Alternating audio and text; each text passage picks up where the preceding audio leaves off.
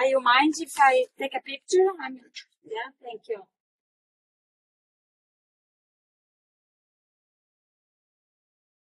Aham. The form for morning prayer is available in the chat aqui quer me bar. ver? Eu vejo. Eu aperto assim, vê. Foto por fora. Morning prayer begins on page three of the booklet. Ye shall receive power after that the Holy Ghost is come upon you, and ye shall be witnesses unto me both in Jerusalem and in all Judea, and in Samaria, and unto the uttermost part of the earth. Because ye are sons, God hath sent forth the Spirit of his Son into your hearts, crying, Abba, Father. O Lord, open thou our lips.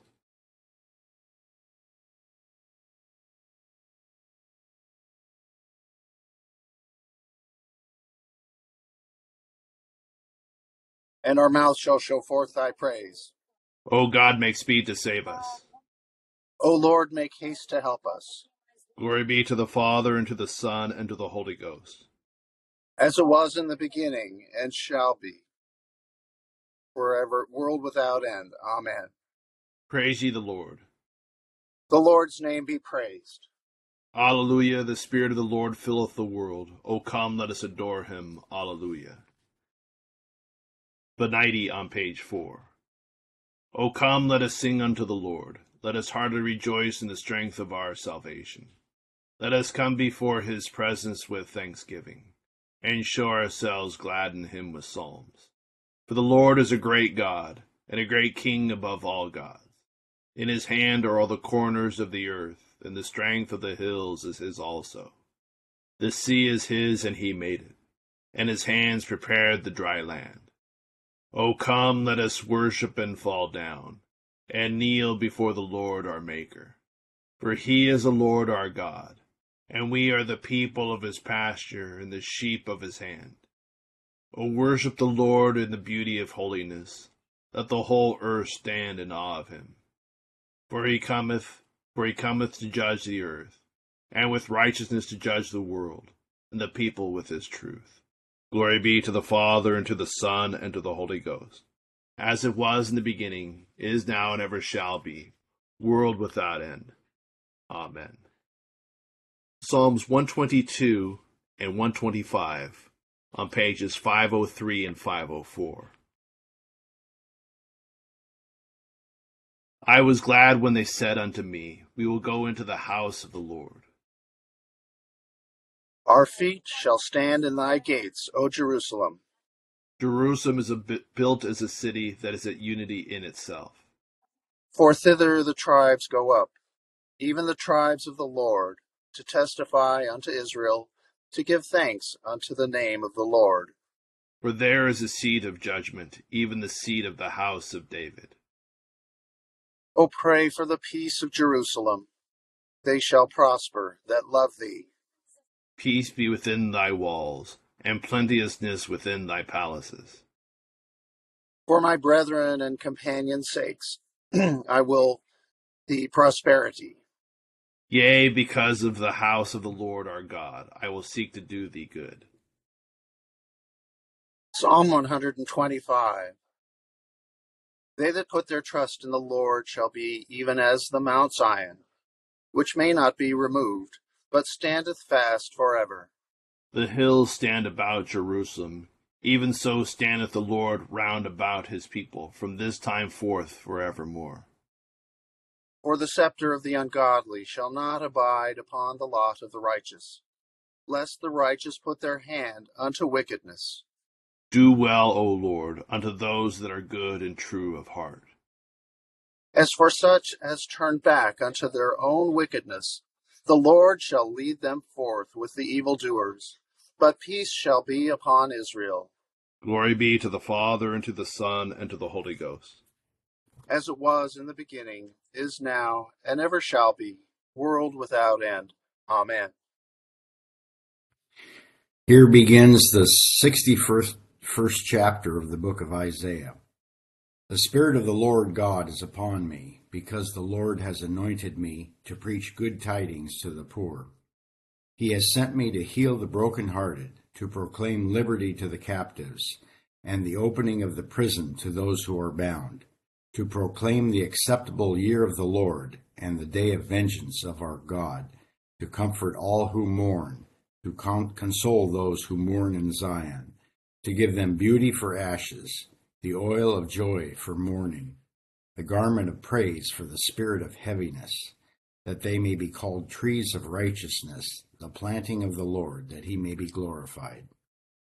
And they shall rebuild the old ruins, they shall raise up the former desolations, and they shall repair the ruined cities, the desolations of many generations. Strangers shall stand and feed your flocks, and the sons of the foreigner shall be your plowmen and your vine dressers. But you shall be named the priest of the Lord. Men shall call you the servants of our God. You shall eat the riches of the Gentiles, and in their glory you shall boast. Instead of your shame, you shall have double honor. Instead of confusion, they shall rejoice in their portion. Therefore, in their land they shall possess double. Everlasting joy shall be theirs. For I, the Lord, love justice. I hate robbery for burnt offering. I will direct their work in truth, and I will make with them an everlasting covenant. Their descendants shall be known among the Gentiles, and their offspring among the people.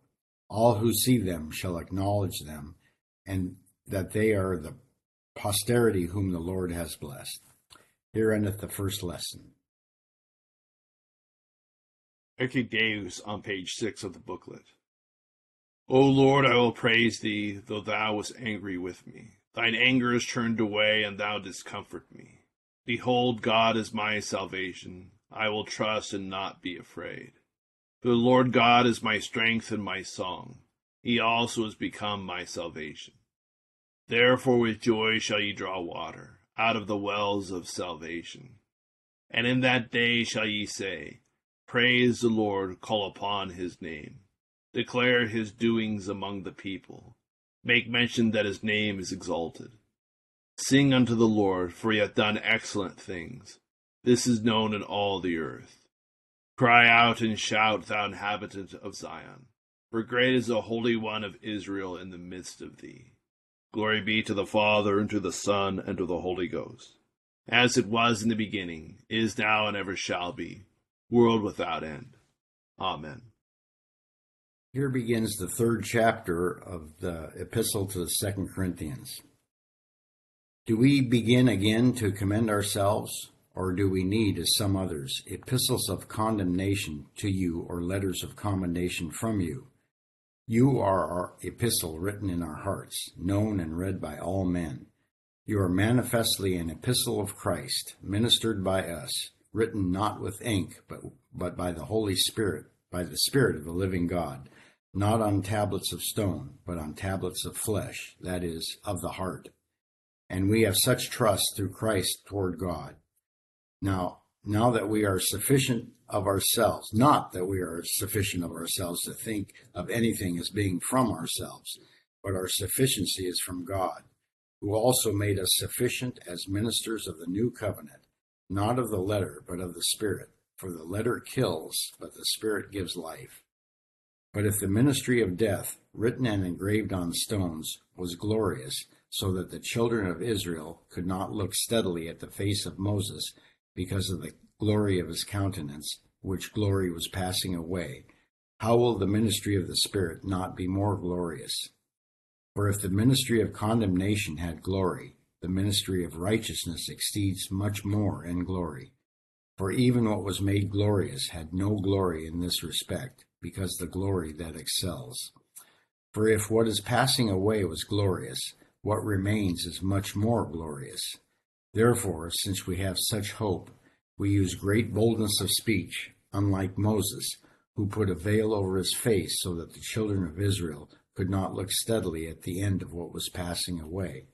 But their minds were hardened, for until th- this day the same veil remains unlifted in the reading of the Old Testament, because the veil is taken away in Christ. But even to this day, when Moses is read, a veil lies on their heart. Nevertheless, when one turns to the Lord, the veil is taken away. Now the Lord is the Spirit, and where the Spirit of the Lord is, there is liberty. But we all, with unveiled face, behold as in a mirror the glory of the Lord, are being transformed into the same image from glory to glory, just as by the Spirit of the Lord. Here endeth the second lesson. Dignus es on page 7. Thou art worthy, O Lord, to receive glory and honor and power, for thou hast created all things, and for thy pleasure they are and were created. Thou art worthy, O Lamb that was slain, and hast redeemed us to God by thy blood. Out of every kindred and tongue, and people and nation, and hast made us kings and priests unto our God. Blessing and honor and glory and power be unto him that sitteth upon the throne, and unto the Lamb for ever and ever. I believe in God, the Father Almighty, maker of heaven and earth, and in Jesus Christ, his only Son, our Lord, who was conceived by the Holy Ghost, born of the Virgin Mary, suffered under Pontius Pilate, was crucified, dead, and buried. He descended into hell. The third day he rose again from the dead. He ascended into heaven, and sitteth on the right hand of God the Father Almighty. From thence he shall come to judge the quick and the dead. I believe in the Holy Ghost, the holy Catholic Church, the communion of saints, the forgiveness of sins, the resurrection of the body, and the life everlasting. Amen. The Lord be with you and with thy spirit. Let us pray. Our Father, who art in heaven, hallowed be thy name. Thy kingdom come, thy will be done, on earth as it is in heaven. Give us this day our daily bread, and forgive us our trespasses, as we forgive those who trespass against us. And lead us not into temptation, but deliver us from evil. For thine is the kingdom and the power and the glory, forever and ever. Amen. O Lord, show thy mercy upon us. And grant us thy salvation. O God, may clean our hearts within us. And take not thy Holy Spirit from us. Almighty God, who has committed to the hands of men the ministry of reconciliation, we humbly beseech thee, by the inspiration of thy Holy Spirit, to put into the hearts of many to offer themselves for this ministry, that thereby mankind may be drawn to thy blessed kingdom, through Jesus Christ our Lord. Amen. O God, who is at this time to teach the hearts of thy faithful people, by sending to them the light of thy Holy Spirit, grant us by the same Spirit to have a right judgment in all things, and evermore to rejoice in his holy comfort, through the merits of Christ Jesus our Saviour, who liveth and reigneth with thee in the unity of the same Spirit, one God, world without end. Amen. O God, who art the author of peace and lover of concord, in knowledge of whom standeth our eternal life, whose service is perfect freedom, defend us, thy humble servants, in all assaults of our enemies, that we, surely trusting in thy defense, may not fear the power of any adversaries, through the might of Jesus Christ our Lord. Amen. O Lord, our heavenly Father, almighty, everlasting God, who hast safely brought us to the beginning of this day. Defend us in the same with thy mighty power, and grant that this day we fall to no sin, neither run into any kind of danger, but that all our doings being ordered by thy governance may be righteous in thy sight, through Jesus Christ our Lord. Amen. Good morning to all. Our lesson from Second Corinthians this morning um, is really, if we look deeply at it, a commentary on, or or it's a um, some teaching that Saint Paul draw for which Saint Paul draws the principle from Jeremiah 31, 31, and Jeremiah 31, well 31 through 34. It's an important passage for Pentecost. Is where Jeremiah promises, or God through Jeremiah says, "I'll make a new covenant with the house of Israel." Uh, not like the, the old covenant they broke, but this is the covenant all I'll um, write my, my law in their minds and put it in their hearts, and everyone will know me. So Jeremiah, that passage in Jeremiah contrasts the old covenant law written in stone tablets with the new covenant law written in the heart. And this is what St. Paul is picking, uh, is, is drawing upon in this section where he talks about not of the letter but of the spirit is very important too because this can be really misunderstood. Uh, people, you know, can read this passage and say, well, when you're, you know, insisting on the details of morality, you're you're you're focusing on the letter, and you're it's really the the spirit or the the general sense of the thing. That's not at all what Saint Paul is saying in this passage. Um, he's saying that um, he's contrasting the covenant written in stone, that's the letter, uh, with the new covenant written in the hearts of the Corinthians. And as I've mentioned, you know, many times in, in commenting on Corinthians, a lot of this letter is a defense by St. Paul of this ministry because there was there were factions in Corinth that didn't like him because he wasn't as impressive uh, a teacher as other teachers and so he was always dealing with uh, and then other other uh, sort of we'll get this in Second Corinthians false apostles come through and try to draw away allegiance. Uh, in a certain way, it's like the church of every age.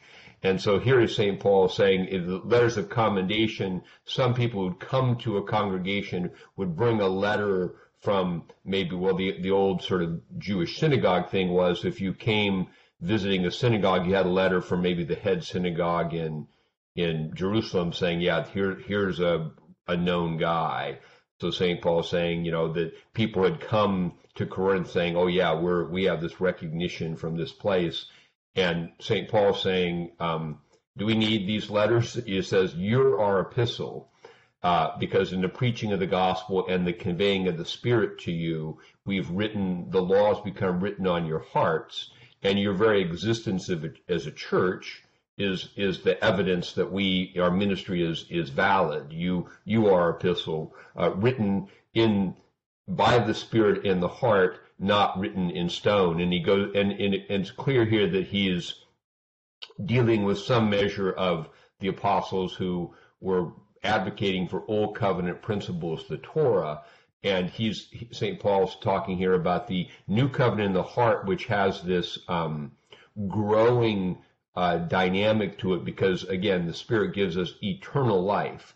And the life planted within us in the Spirit is something that it, it right now is eternal. And in the midst of a world in which things are decaying and dying, the life within us, which contains the seed of our ultimate resurrection life, is growing. And so um, this wasn't true of the old covenant. Moses he it was glorious he brought the Ten Commandments down, but they didn't communicate that interior transformation. So he calls it the, the covenant of death written in stone. It wasn't because there was something wrong with the commandments. It's because it, they couldn't give life. They could highlight God's requirements, which then highlighted human sin and kept people under the sentence of death. But now in Christ, we've been brought to repentance, we've re- received the gift of the Spirit, and now we have an eternal life that continues to grow. So we all with unveiled faces, not like Moses. His his take here is that Moses covered his face when he came out. He'd go into the tabernacle to meet God, and he came out to meet the people. He covered his face. The Bible doesn't say this, but the gloss that St. Paul uses is that because the glory he got from God was going to fade away. His face shone from the encounter with God in the Holy of Holies, and he came out, and then it began to fade. So he covered his face so people wouldn't see the decay. And St. Paul saying, we, with unveiled faces, because of the interior presence of the Spirit, we're not veiling our faces because our glory is growing. As he says in another passage, though our outward man perishes, yet our inward man is renewed day by day. And this ties into our uh, the Isaiah lesson it's a, it's a lesson that appears often during the year. It's also read during Epiphany season. It's, it's the one, it's important because Jesus used this passage to begin his ministry in a synagogue in Nazareth in Luke chapter 4, verse 18. He picked up the scroll and said, The Spirit of the Lord is upon me. And the Spirit of the Lord being upon him is, makes him the Messiah because the Messiah is the anointed one. It's the one anointed with the Spirit. And in the Old Covenant, people were anointed with oil. Oil was a sign of the Spirit. And Jesus is, is, is, shown to be the this this person in his baptism when the Spirit descends upon him. The Spirit of the Lord is upon me. because he's anointed me to preach good news. And he's turning ashes to beauty and mourning to joy.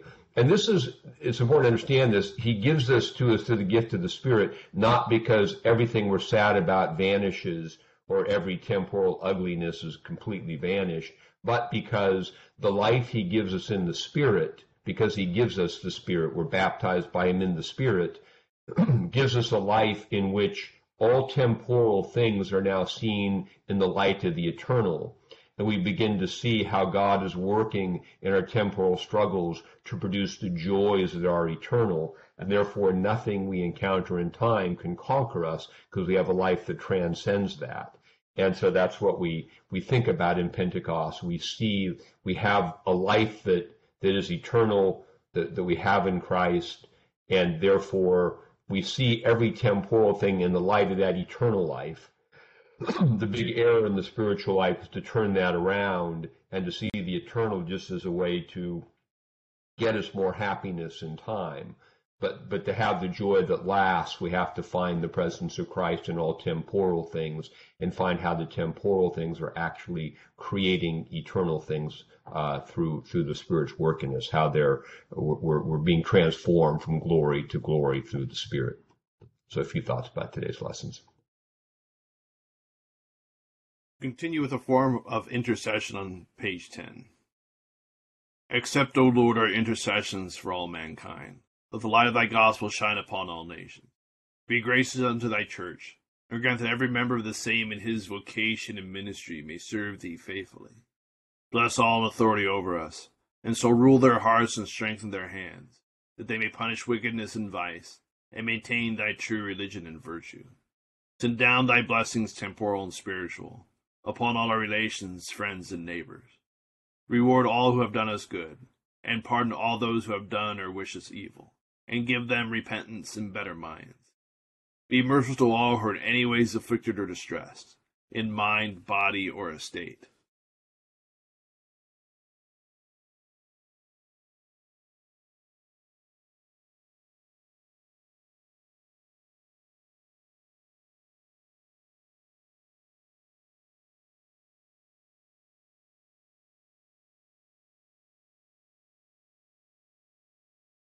Comfort and relieve them according to their several necessities. Have mercy upon the faithful departed, and grant them an entrance into the land of light and joy in the fellowship of thy saints. For his sake who went about doing good, thy Son, our Savior, Jesus Christ. Amen. Together the general thanksgiving. Almighty God, Father of all mercies, we, thine unworthy servants, do give thee most humble and hearty thanks for all thy goodness and loving kindness to us and to all men.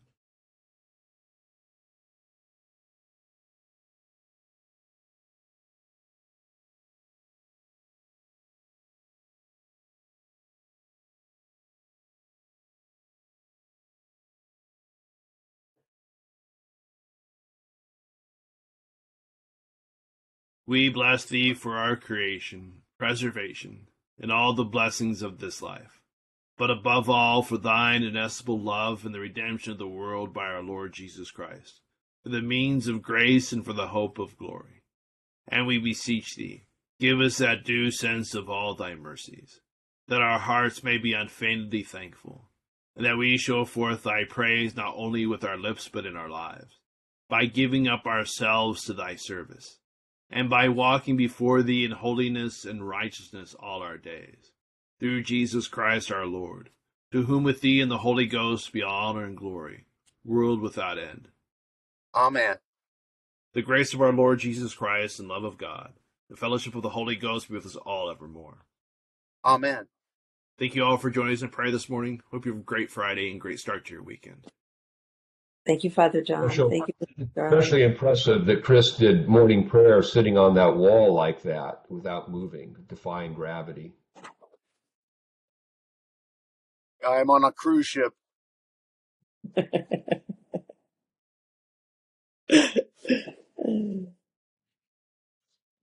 Have a good day, everybody.